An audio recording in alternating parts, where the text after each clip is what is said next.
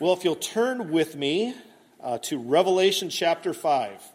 If you were here this morning, we were in Revelation chapter 4, and now we're in chapter 5. And so we'll be completing our walk through that, and I'll give a little intro before I preach. But hey, let's read this, and I'm going to read the whole chapter, so why don't you stand? Since we didn't have scripture reading, why don't you stand for the reading of God's word? Chapter 5, Revelation. Then I saw on the right hand of him who was seated on the throne a scroll written within and on the back, sealed with 7 seals. And I saw a mighty angel proclaiming with a loud voice, "Who is worthy to open the scroll and to break its seals?" And no one in heaven or on earth or under the earth was able to open the scroll or to look into it. And I began to weep loudly because no one was found worthy to open the scroll to look into it. And one of the elders said to me, "Weep no more. Behold, the Lion of the tribe of Judah, the Root of David, has conquered, so that he can open the scroll and its 7 seals."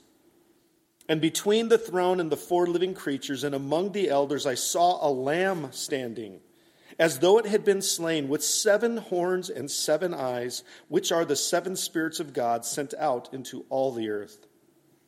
And he went and took the scroll from the right hand of him who was seated on the throne. And when he had taken the scroll, the 4 living creatures and the 24 elders fell down before the Lamb, each holding a harp and golden bowls full of incense, which are the prayers of the saints. And they sang a new song, saying, "Worthy are you to take the scroll and to open its seals, for you were slain, and by your blood you ransomed people for God from every tribe and language and people and nation. And you have made them a kingdom and priests to our God, and they shall reign on the earth."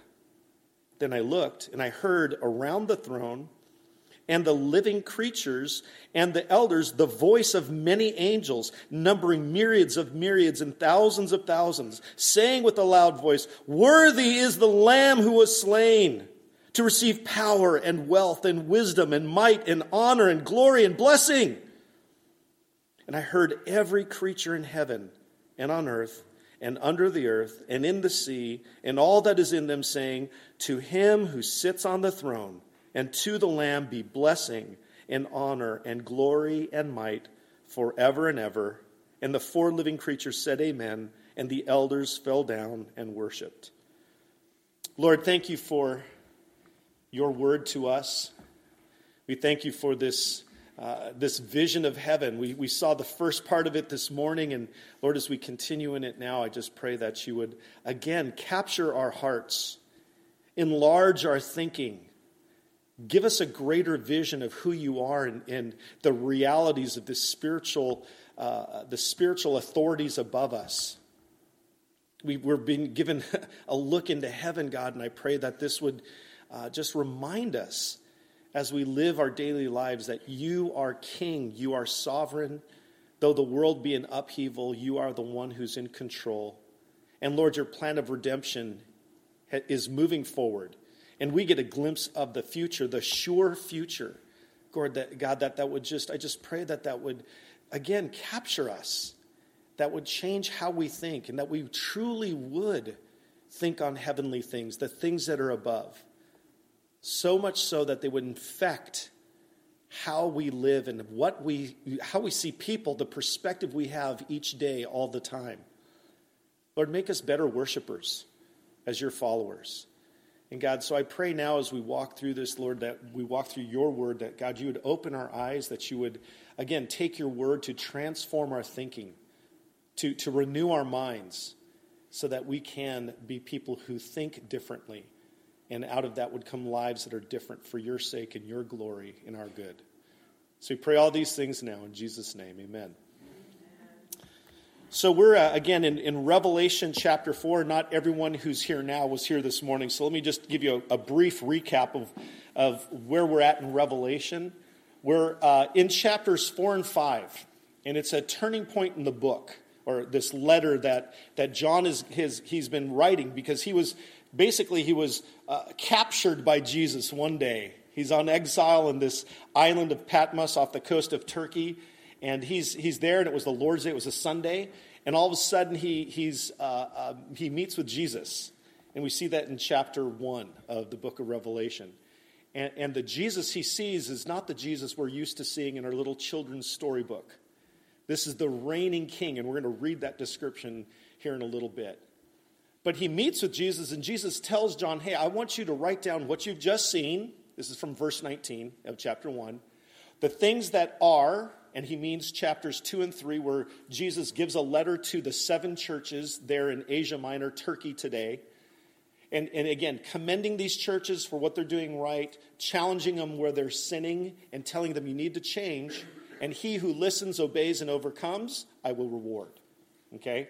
So he tells them, write those things down, but then I want you to write the things down which are to come. That's like the outline of the whole book.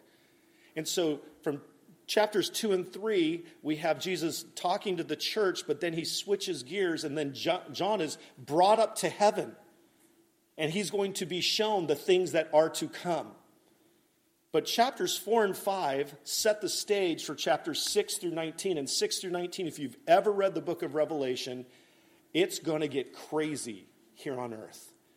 It's going to be a time of mass confusion, judgments of God being poured out on the earth, and people are going to be running to and fro, praying that the days would be shortened. It's going to be crazy. But chapters 4 and 5 tell us in heaven it's not crazy. In heaven, the ruler is established, and this is all part of his sovereign plan. And so as we look into this book, we have to understand that we're being a glimpse of what's going to happen in the future. This hasn't happened yet because 4 and 5 happens in here, but chapter 6, right after this, is where the seals start to be broken and the 4 riders of the apocalypse in chapter 6 are unleashed on the earth. So this hasn't happened yet. But this scene in heaven is real. John is taken there in the Spirit by Jesus himself. So this isn't some book we're writing, I've seen heaven or 90 minutes or whatever it is, all those different books that are out there. This is the true picture of heaven. And the focus is not John's experience of it. What is the focus of, we heard this morning in chapter 4, what's the focus? Christ. It's on Christ. Well, actually, it was not Christ this morning. It was God the Father. Chapter 5 is about Christ, the one who was slain, the Lamb of God. So we will see that today. But again, the focus is when John describes what's happening, he's not saying, and I felt this, and this is what happened to me. He's describing what he's seeing because he's so overwhelmed. I mean, he's seeing heaven, and all he can think of are words that are to the extreme. When he says it was like this stone or that stone, he's picking the stones that are the most brilliant, bright stones, precious stones. And he's talking, again, it overwhelms him. And again, the reason I wanted to go into these passages is if you've been here listening to Pastor Lance over the last few months, and especially recently, we've been talking a lot about how God wants us to think. God is after our mind.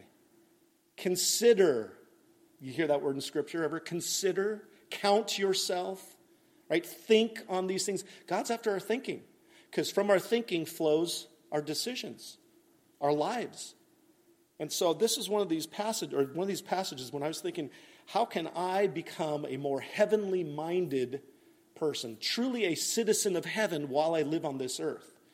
Because like I said this morning, when I wake up, when that alarm goes off, if it goes off or if I'm up sooner before that, my first thought is not, I can't wait to meet with Jesus, the reigning king. It's not my first thought. And now I have the discipline where I go to that, but I need to have that because my first thought is not that. I'm an earthly creature. Any of you struggle with that? Right? I said, we're not heavenly minded, we're earthly distracted. Right? And so these are passages when I was thinking about getting this opportunity to preach where I wanted to take you along with me because these passages help me think differently, help capture my mind. There's the passage say, take your thoughts captive when you're struggling with arguments against God, but I want us to take our thoughts captive and help us train ourselves to think more about God. And one of the suggestions I have, and we'll do that at the end if we have time, is to get in those Psalms. Like we just sang some great songs. I'm going to read one of them. I loved one of the songs you picked. I loved them all. But songs have a special way, because of the music, of grabbing our affections. Do you know what I'm talking about? That inner part of you where you're drawn towards something. And that's why we sing, because it doesn't just grab our thinking, it grabs our affections. But words are important, are they not? Words are so important. I mean, and I love the songs that are chosen here when we sing, because there's a lot of bad songs out there. I mean, they treat God like a girlfriend almost. It's all about how I feel. Now, if we look at the songs in Scripture, so much of it is focusing on the goodness and greatness and grandeur of God and what He's done. And so, again, this is why I wanted to go here this morning and tonight. So let's start looking here at Revelation chapter 5. So chapter 4 was all about praising the sovereign God. He's the focus of chapter 4. But chapter 5, we're now switching over to praising the Redeemer. We're going from the sovereign to the slain one. From rejoicing in the sovereign king and looking now at Christ in the bringer of redemption. And the reason we need to go there is when we are trying to inform our praise, instead of thanking him for that new car we just got or that job promotion, which are not bad things, but they're not the greatest things, are they? When we look at heaven's worship, it's always on who God is and what he's done through Jesus Christ. Those are the two main focuses of this great scene in heaven. And I want to challenge us to think more about these things as we go through our days. I want us to have our minds renewed, to have our hearts captured, to transform our thinking. So first of all, let's look at verses 1 through 4. I call verses 1 through 4 the crisis, all right? Then I saw on the right hand of him who was seated on the throne a scroll written within and on the back, sealed with 7 seals. So again, we're still in heaven. We're still before the throne. Remember, the throne is the central motif in chapters 4 and 5. The throne, majesty, power, rule, authority. It's a fixed throne. The sovereign one is there. But now we have something going on. Now, instead of describing what the throne looks like with the peals of thunder and the lightning and the thrones that are around it, now we have the sovereign one seated on the throne, and he has something in his hand, this scroll. And this scroll means something. He's holding this scroll. That means he owns it. And some people say this scroll is representative of the title deed to the earth. Who's going to be able to take the title deed to the earth? I don't necessarily know if that is the case, but we do know back in those days that is how you did contracts. You would have contracts and you would seal them with seals. And the only person allowed to open a contract was somebody who had the authority to do it, the one who was given the right. And that is the scene of what's happening here. It's a scroll that's written on the front and on the back, on the inside. And it was rare, we have to understand, it was rare for a scroll to have writing on both sides. So that means that it's a very comprehensive scroll with comprehensive plans. And I would say that it's probably a better way of saying it's God's unfolding plan of the completion of redemption, because that's what's just about to happen in chapters 6 through 19. Each seal does what? Unleashes another part of God's wrath on earth to complete his redemption. We also see one like this in Ezekiel chapter 2, verses 8 through chapter 3, verse 2. The writing on both sides symbolizes its completeness as it comes from God. The prophet can't add anything to it. It's God's plan for human history. The role in Revelation, this passage here, has 7 seals. In the ancient world, legal documents had multiple seals. In Roman Asia, during this time, testaments were sealed with the seals of 7 witnesses, in whose presence they were unsealed after the testator's death. Here, the lamb that has been slain but is alive opens the seals of the scroll that promises God's consummation of his kingdom. Just interesting. He has a scroll, but it's an important scroll. Okay? And then there's a strong angel. All right? And this is a strong angel means it's not just an angel, it's a strong angel. And this may be one of the archangels, Michael or Gabriel, we don't know. But he says with a loud voice, Who is worthy? So there's a crisis. Who's worthy to open up the scroll? And then what happens? If you look at the scene, what happens here? There's silence. No one steps up. No one steps up. Who is worthy? Who's the one that has right to take this scroll? To come to the one sitting on the throne to take it from him? And what is John's response? He's not crying. He's sobbing. It's the same word that was used of Jesus when he, on the day of the Mount, when he was coming over the triumphal entry, when it says when he crested the Mount of Olives and then could see Jerusalem before he started descending towards it, it said that he wept. It wasn't weeping. The word means to shake as you're crying. That means he was sobbing. John here, same thing.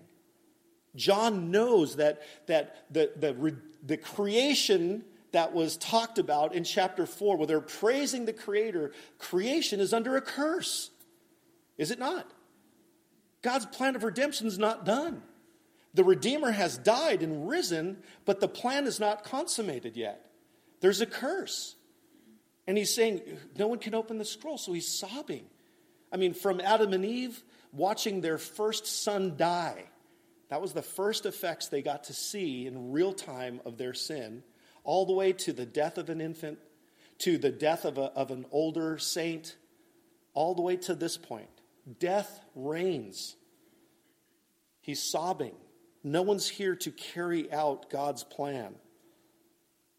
Creation lays under a curse and it needs to be lifted. There's a crisis in heaven at this point. It even says creation groans. It can't wait for the unveiling of the sons of God. When Christ comes back and sets things straight, creation longs for that day because it's under the curse of sin. There's a crisis, and John sees the lack of somebody to step up and take that scroll. But that's not the end of the story, is it? That is where we go in verses 5 through 7. I call it the conqueror. So from the crisis to the conqueror. And one of the elders said to me, "Weep no more. Behold," what does that mean? Pay attention. This is for emphasis. Look here. Listen up. Check it out. "The Lion of the tribe of Judah, the root of David, has conquered so that he can open the scroll and its 7 seals. And between the throne and the 4 living creatures and among the elders, I saw a lamb standing as though it had been slain, with 7 horns and with 7 eyes, which are the 7 spirits of God sent out into all the earth. And he went and took the scroll from the right hand of him who was seated on the throne." So first of all, John is told to, hey, calm down. Don't worry about it. God's got a solution, right? One of the others said to me, "Weep no more. Behold," here comes the conqueror. He's got the credentials. Okay, first of all, who's the Lion of the tribe of Judah? Where does that come from?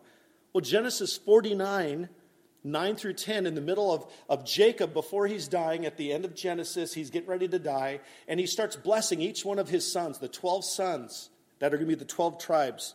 He says, here's verses 9 through 10, he says, "Judah," talking to his son Judah, "Judah is a lion's cub. From the prey, my son, you have gone up. He stooped down. He crouched as a lion and as a lioness. Who dares rouse him?" Now here's the part that gets messianic. "The scepter shall not depart from Judah." What is a scepter? It's what a king would hold as a symbol of his rule. The scepter shall not depart from Judah. That means the ruler is going to come from Judah. And we get more information later in 2 Samuel from that descendant from the tribe of Judah. He was the 2nd king, David. Good job. "The scepter shall not depart from Judah, nor the ruler's staff from between his feet, until tribute comes to him, and to him shall be the obedience of the peoples." It doesn't say the obedience of the Jews, of the peoples. It means he will be the international ruler. So he's the lion from the tribe of Judah. He's from the right line. He's got that credential. "He's the root of David." And that comes from Isaiah 11, 1 through 4. "There shall come forth a shoot from the stump of Jesse, and a branch from his roots shall bear fruit. And the Spirit of the Lord shall rest upon him, the Spirit of wisdom and understanding, the Spirit of counsel and might, the Spirit of knowledge and the fear of the Lord. Remember it says here in verse 6 of Revelation chapter 5, it says he has seven eyes, which are the seven spirits of God sent out into all the earth. That's the Holy Spirit. In Isaiah, it says that's the Spirit that's going to rest on him.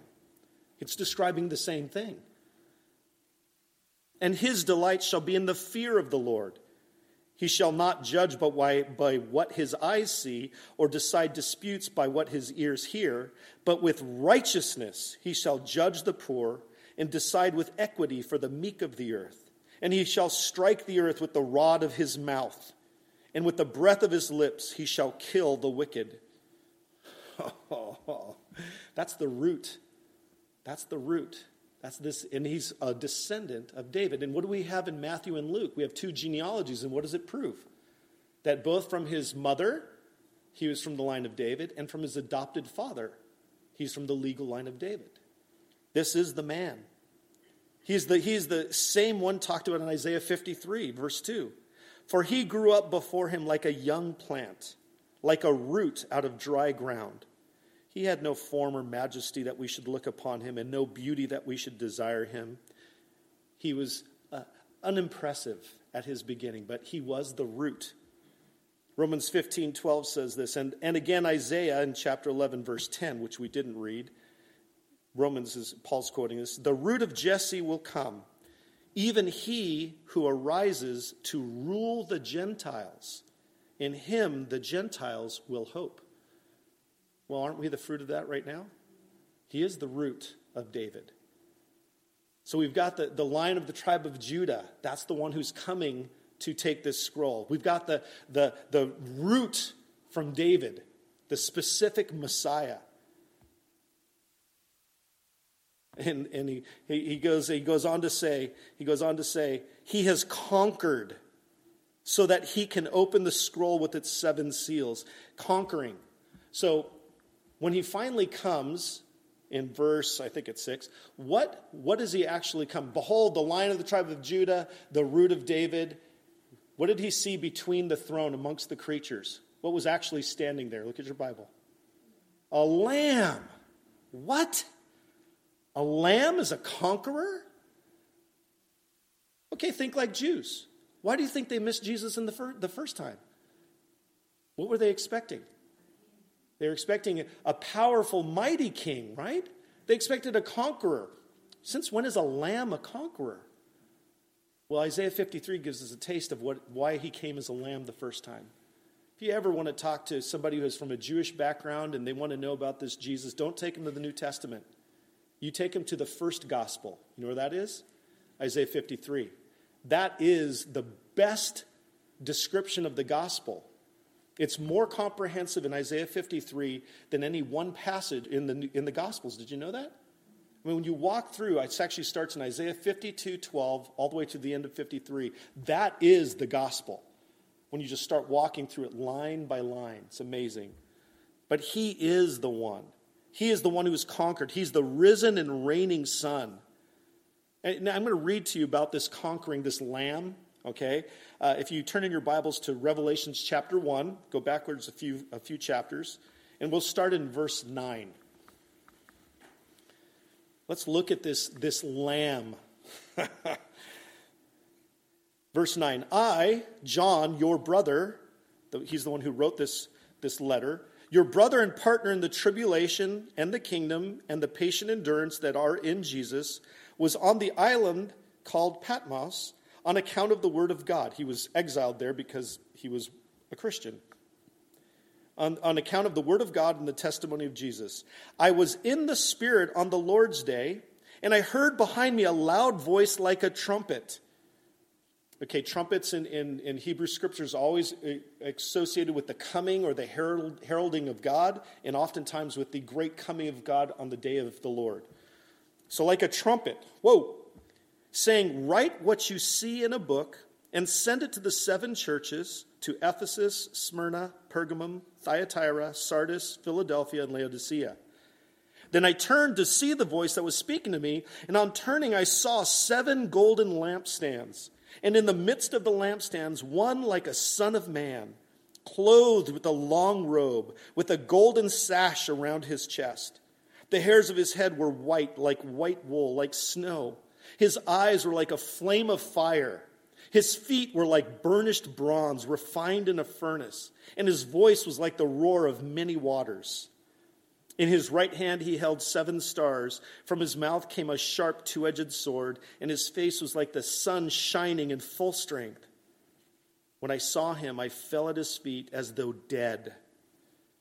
But he laid his right hand on me, saying, "Fear not, I am the first and the last and the living one. I died, and behold, I am alive evermore, and I have the keys of death and Hades." That's quite the picture of Jesus, isn't it? What was his voice like? Roaring waters. How many of you have ever been whitewater rafting? Okay, it can be loud and scary when it's at full force. You know, level 5 rapids you don't go through. I've been through level 3, and that was scary enough. He's got a face that's shining brighter than the sun. Well, how many of you stared at the sun ever? I mean, this is a description of the Jesus that is now, the reigning Jesus. But you know what? He showed up in Scripture before he came to earth. If you turn to Daniel, I'll just read it, but Daniel 10, 5-9. This is Daniel, and he says, "I lifted up my eyes and looked, and behold, a man clothed in linen with a belt of fine gold from Uphaz around his waist. His body was like beryl. His face was like the appearance of lightning. His eyes like flaming torches. His arms and legs like the gleam of burnished bronze. And the sound of his waters like the sound of a multitude. And I, Daniel, alone saw the vision, for the men who were with me did not see the vision, but a great trembling fell upon them, and they fled to hide themselves. So I was left alone and saw this great vision, and no strength was left in me. My radiant appearance was fearfully changed, and I retained no strength. Then I heard the sound of his words. As I heard the sound of his words, I fell on my face in deep sleep with my face to the ground." What did Peter, James, and John do when Jesus was transfigured before them? Fell on their face. But Jesus, when we see Jesus, again, we have to, again, children's Bibles are fantastic. Children's Sunday school is great. But the picture that of Jesus in the Gospels in those books are not the way Jesus is now. Jesus is the reigning, radiant, brilliant, bright, sovereign, slain lamb who's risen and glorified. And he's going to return one day. And he's not coming in gentleness, in humiliation. He's coming to conquer, because he is the conqueror. So this lamb, he's the central figure. He's the star. The slain lamb amongst, he's in the midst of the throne. He's near the throne. He's the center of the story now. This unusual picture is not what we'd expect from a conqueror, is it? It's a lamb. But the lamb was so important in the Jewish sacrificial system. Why don't you turn to Exodus 12? Again, there's so much imagery here. We have to go to the Old Testament because that's where all this imagery is coming from. So he's called the lamb. Let's look at Exodus 12. We'll read verses 1-6.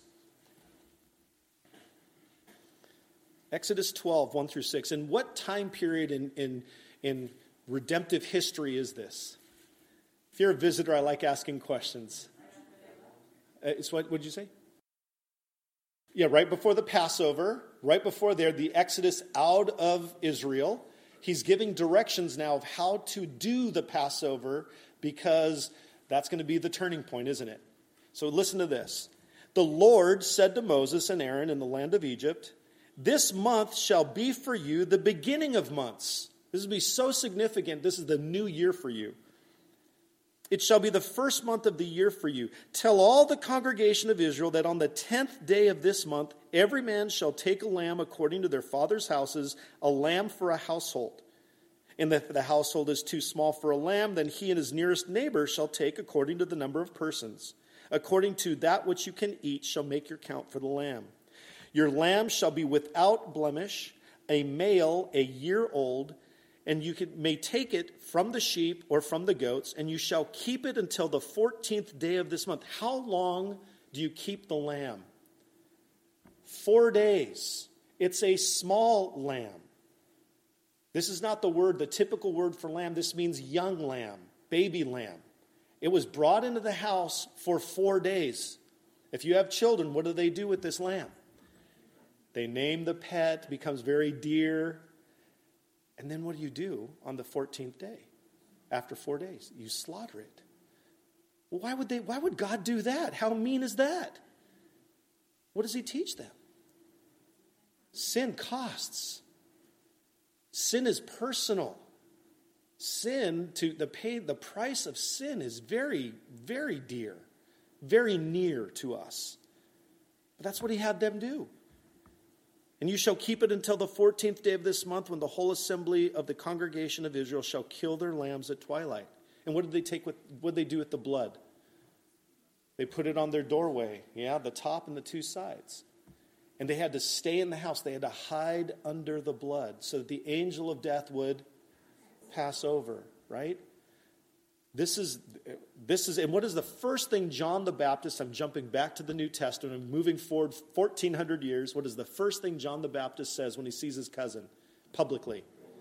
Behold, the Lamb of God who takes away the sins of the world. So, this conqueror was a conqueror because he came not to fight armies. What did he come to fight? He came to conquer sin and death. Satan's power is crushed. His presence is still here, but one day it won't be. Sin is still here, but its reign over us is not, for a Christian, he does not reign over us, right? No, sin is tempting, it's powerful, but it does not have reign as in we have to obey it. That's not true for a Christian because of what the Lamb did, the one who was slain. So it says there, a lamb who had been slain, he had the markings on him. When Jesus rose from the dead, what did he show Thomas? Hey, here's the markings. Touch. You can go ahead and touch. The Lamb, the risen Jesus will have those marks. Why? So for all eternity, it'll be a reminder of what? Of the greatness, the grace, compassion, and mercy of God. So here's this Lamb. This Lamb that was again, it's go to Isaiah 53, verse 7. It says, he was oppressed and he was afflicted, yet he opened not his mouth. Like a lamb that is led to the slaughter, and like a sheep that before its shears is silent, so he opened not his mouth. This is the Lamb. This is the Lamb who is conquered. Jesus came first as the Lamb of God to conquer the first and foremost enemy, sin and death. The crucified Son won the victory. The conqueror is not who or what we expected, but it was part of God's sovereign plan. When did God decide to carry out this plan? Before the foundation of the world. God's been in charge from before there was anything. He's been in charge. Nothing has taken him by surprise. This is our sovereign one. 1 Peter says this, knowing that you were ransomed from the futile ways inherited from your forefathers, not with perishable things such as silver or gold, but with the precious blood of Christ, like that of a lamb without blemish or spot. He was foreknown before the foundation of the world, but was made manifest in the last times for the sake of you. What? Oh, God's not loving. When did he decide to sacrifice his son? For the foundation of the world, for the sake of you, Peter says, who through him are believers in God, who raised him from the dead and gave him glory, so that your faith and hope are in God. This is the Lamb. He's the Lion of the tribe of Judah. He's the root of David. He's the Lamb who's been slain. He has 7 horns, and horns were the symbol of strength, and 7 is the number of completeness. He has total strength. He's omnipotent. He has 7 eyes. These are the 7 spirits of God sent out into all the earth. He's omniscient. He's full of the Spirit. He is the slain one. He is completely everything we need. He is the one who has the credentials. And this Lamb, he went and took the scroll from the right hand of him who was seated on the throne. This conqueror comes up. He boldly approaches the throne. He's the only worthy one. as the God-man has the authority, the power, and right to take the scroll from the Father, to approach the throne. He's been near the throne. He walks up to the throne. He has equal authority. He's given the scroll because he's worthy. This sounds like Philippians 2, 6 through 10. Talking about Jesus says, who, though he was in the form of God, did not count equality with God a thing to be grasped, but emptied himself by taking the form of a servant, being born in the likeness of men, and being found in human form, he humbled himself by becoming obedient to the point of death, even death on a cross. Therefore, God has highly exalted him and bestowed on him the name that is above every name, so that at the name of Jesus, every knee should bow in heaven and on earth and under the earth, and confess what? He's the Lord. So that's the conqueror. There's a crisis. Creation's under a curse. Someone needs to set this straight. Someone needs to solve this problem. John sees no one stepping up, and yet the others say, no, there's somebody. And then the lamb steps up to the plate. And let's look what happens. This is the response of heaven when this happens. That we see there's a chorus. I call this redemption song in verses 8 through 13. They're celebrating the slain son. They're rejoicing in their Redeemer. Verse 8, and when he had taken the scroll, the four living creatures, and let me remind you, these are not these paintings of these little fat things with wings that we think about on Valentine's Day. Folks, that is nothing like the angels of Scripture. These are mighty beings, terrifying creatures when you think about it. I mean, John, when he saw one of them, he almost fell down and worshipped. And the angel says, hey, don't worship me. I'm a creature just like you. But yet these terrifying creatures, what do they do when they are in the presence of God? They bow down and worship, but they also sing unceasingly. What do they say?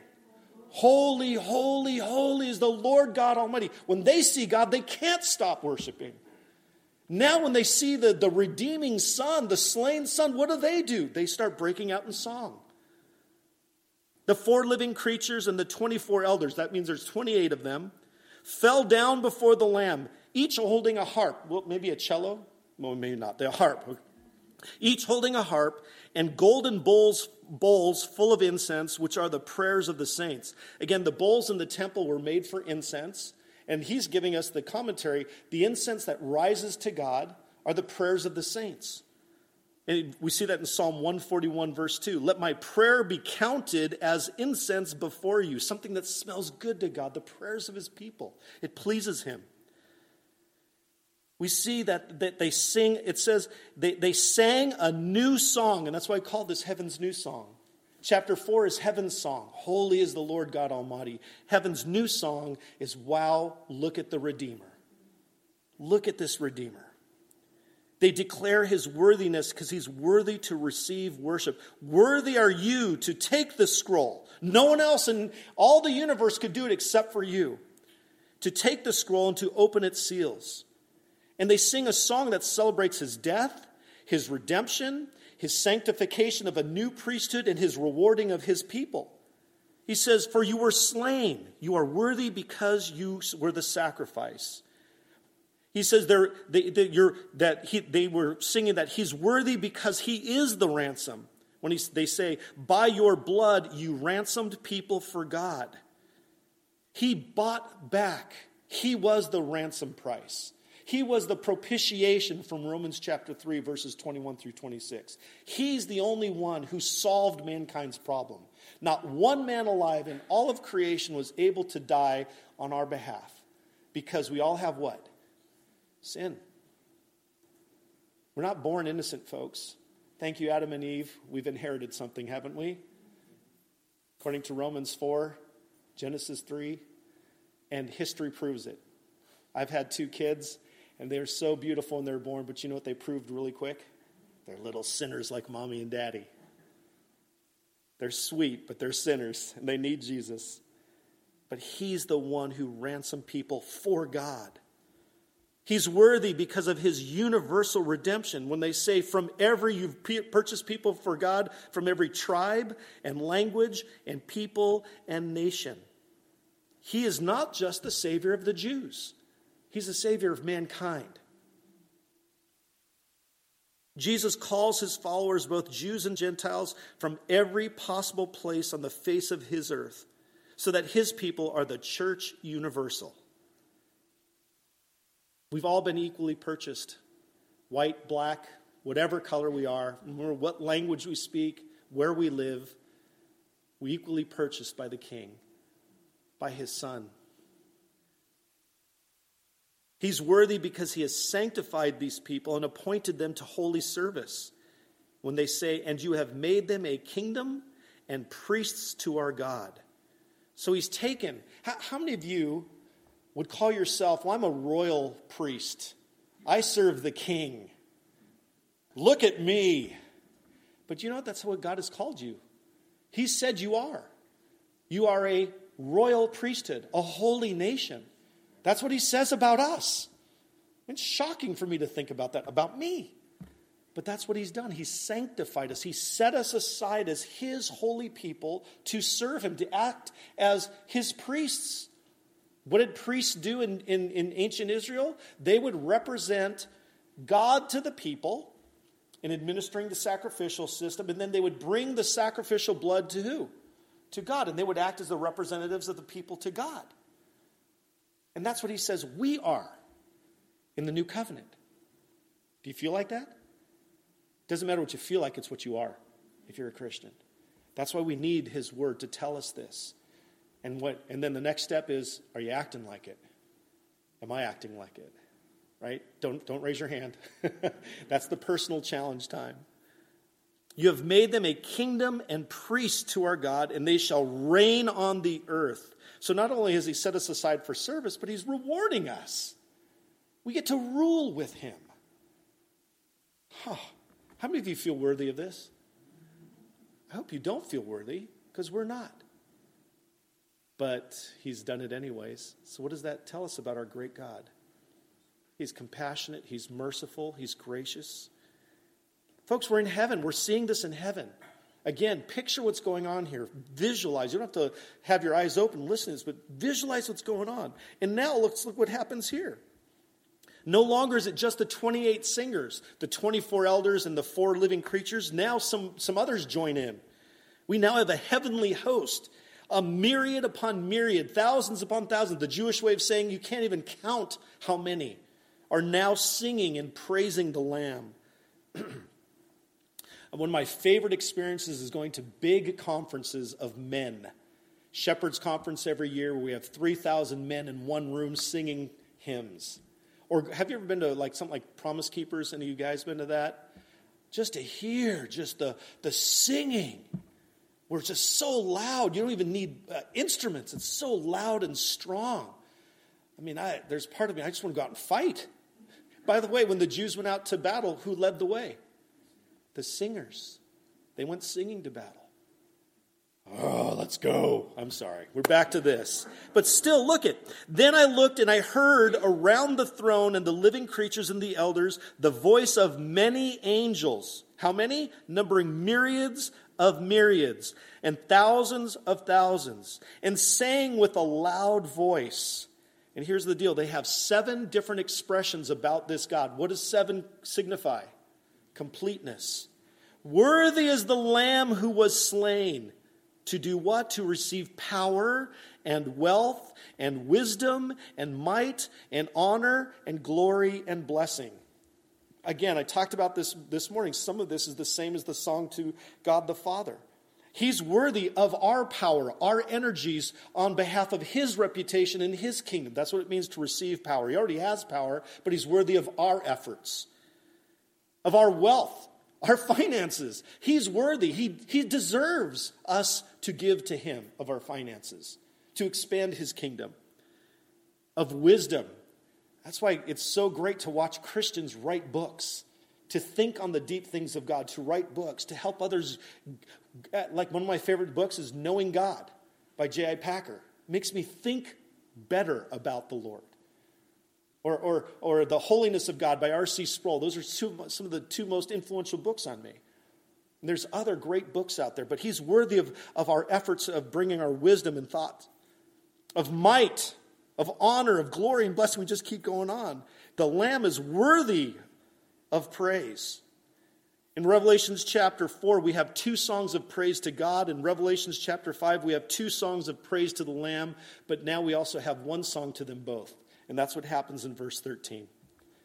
And I heard every creature in heaven and on earth and under the earth and in the sea and all that is in them saying, to him who sits on the throne, God the Father, and to the Lamb, God the Son, be blessing and honor and glory and might forever and ever.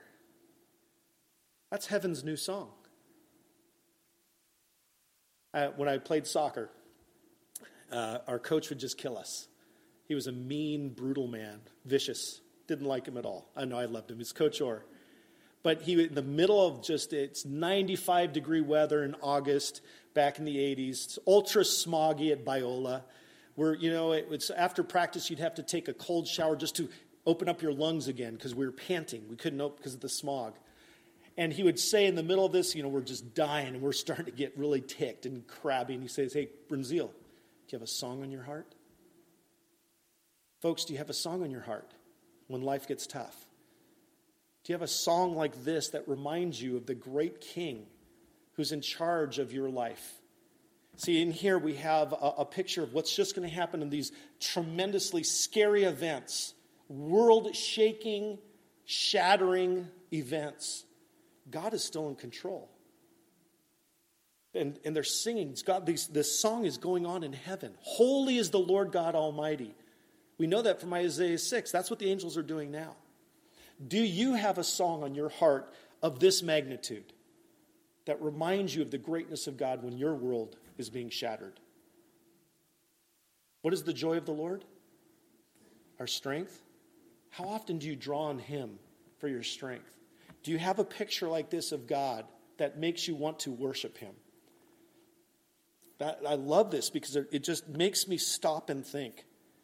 He is worthy. He demands worship because He is worth it. He has all right to it. He's our owner, our creator, and the Lamb who gave it all for us. Amazing. And I call verse 14 the consequence. And the four living creatures said amen, and the elders fell down and worshiped. They praised Him. They physically prostrated themselves. They worshiped Him.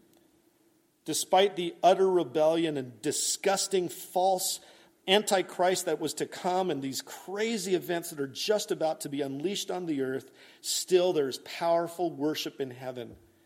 The stage is set for a world of upheaval, but in heaven it's set and established. What are we commanded to do? To put our minds on what? To set our minds on what? The things above. Folks, I pray that this picture would help us set our minds on things above. Because if you haven't faced a major trial in your life, you're going to. Right? You guys all agree with me? You're just staring at me. You know that there's trials coming. That's just life. Until Jesus comes, it's not going to be perfect. But these are the kind of things that are supposed to help us set our minds on the things above. To be about something greater and bigger than ourselves. So some of the consequences for us is true worship should lead to a renewed mind. And a renewed mind should help us have submitted hearts. Again, what do the elders do? They fall before the King. They fall on their face. They're submitted. They're surrendered. And I'm going to tell you, here's what should characterize you and me. We should be singing. We should be singing. It's funny, I just had my daughter talk to me the other day. My son is in the Navy, called me up, and we were just talking. He goes, Dad, thank you for singing to me when I was young. And he started singing a song that I hadn't sung since he was like 10. But that song impressed on his heart, and it got him through some tough times. It's funny, on his base, there's been 4 suicides in 4 months. It's just funny, it's just a dark place. But he has the joy of the Lord. And that was one of the things that he relied on. It was a song about the Lord. Do you have a song in your heart? And what is the song you're passing on? What is the song that I'm passing on? How am I shining for the Lord? Right? Again, I said this morning, and I say it again. I want to be so heavenly minded that I can finally be an earthly good. I don't want to be devoted to the things of the earth. I don't want to be distracted by the earthly things. And again, I'm going to call you out. We're the church. Do you want to be that way too? May we be that church. This community, Thousand Oaks and beyond, needs a church. Churches that are sold out. They don't need another church they can just go sit in. It's like all the rest. They need a church devoted to the Word of God, devoted to praising God, devoted to loving people till we can't stand it. Do you want to be that way? I do. Who knows how much longer we're going to be left on this earth? I mean, we don't know the number of our days. So let's take another step in that direction, right?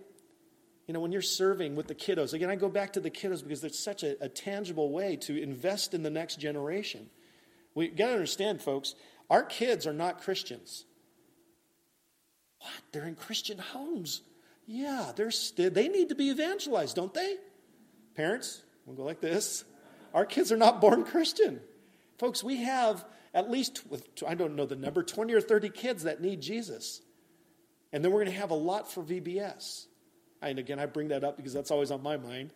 But folks, whenever we're serving here, may we be a church that is, people are just all out. We don't care what people think. We just want to love Jesus and make sure they know how important he is to us. Amen? Well, let me read you. We sang the song. But I love this because this is one of those songs that helps me think differently. Before the throne of God above, I have a strong and perfect plea, a great high priest whose name is love, whoever lives and pleads for me. Did you know that? That's Jesus' main job right now? He's our advocate, our high priest, our intercessor. He pleads for us every day. And when he pleads a case, who wins? He does. My name is graven on his hands. My name is written on his heart. I know that while in heaven he stands, no tongue could bid me thence depart. When Satan tempts me to despair and tells me of the guilt within, upward I look and see him there who made an end to all my sin. Because the sinless Savior died, my sinful soul is counted free. For God the just is satisfied to look on him and pardon me. Declared not guilty, innocent because of Jesus Christ. Behold him there, the risen Lamb, my perfect, spotless righteousness. Do you guys know 2 Corinthians 5:21? He became sin on our behalf so that we might become counted righteous in him. We're righteous now. He is our righteousness. Someone asks you, hey, when you stand before God and he says, why should I let you into my heaven? I don't say a thing. You know what I'm going to do? I'm going to point to Jesus. That's all we have. That's all we need. He is our perfect, spotless righteousness. The great unchangeable I am, the King of glory and of grace, one with himself I cannot die. My soul is purchased by his blood. My life is hid with Christ on high, with Christ, my Savior and my God. With Christ, my Savior and my God. So, folks, we went before the throne of God tonight and this morning in chapters 4 and 5.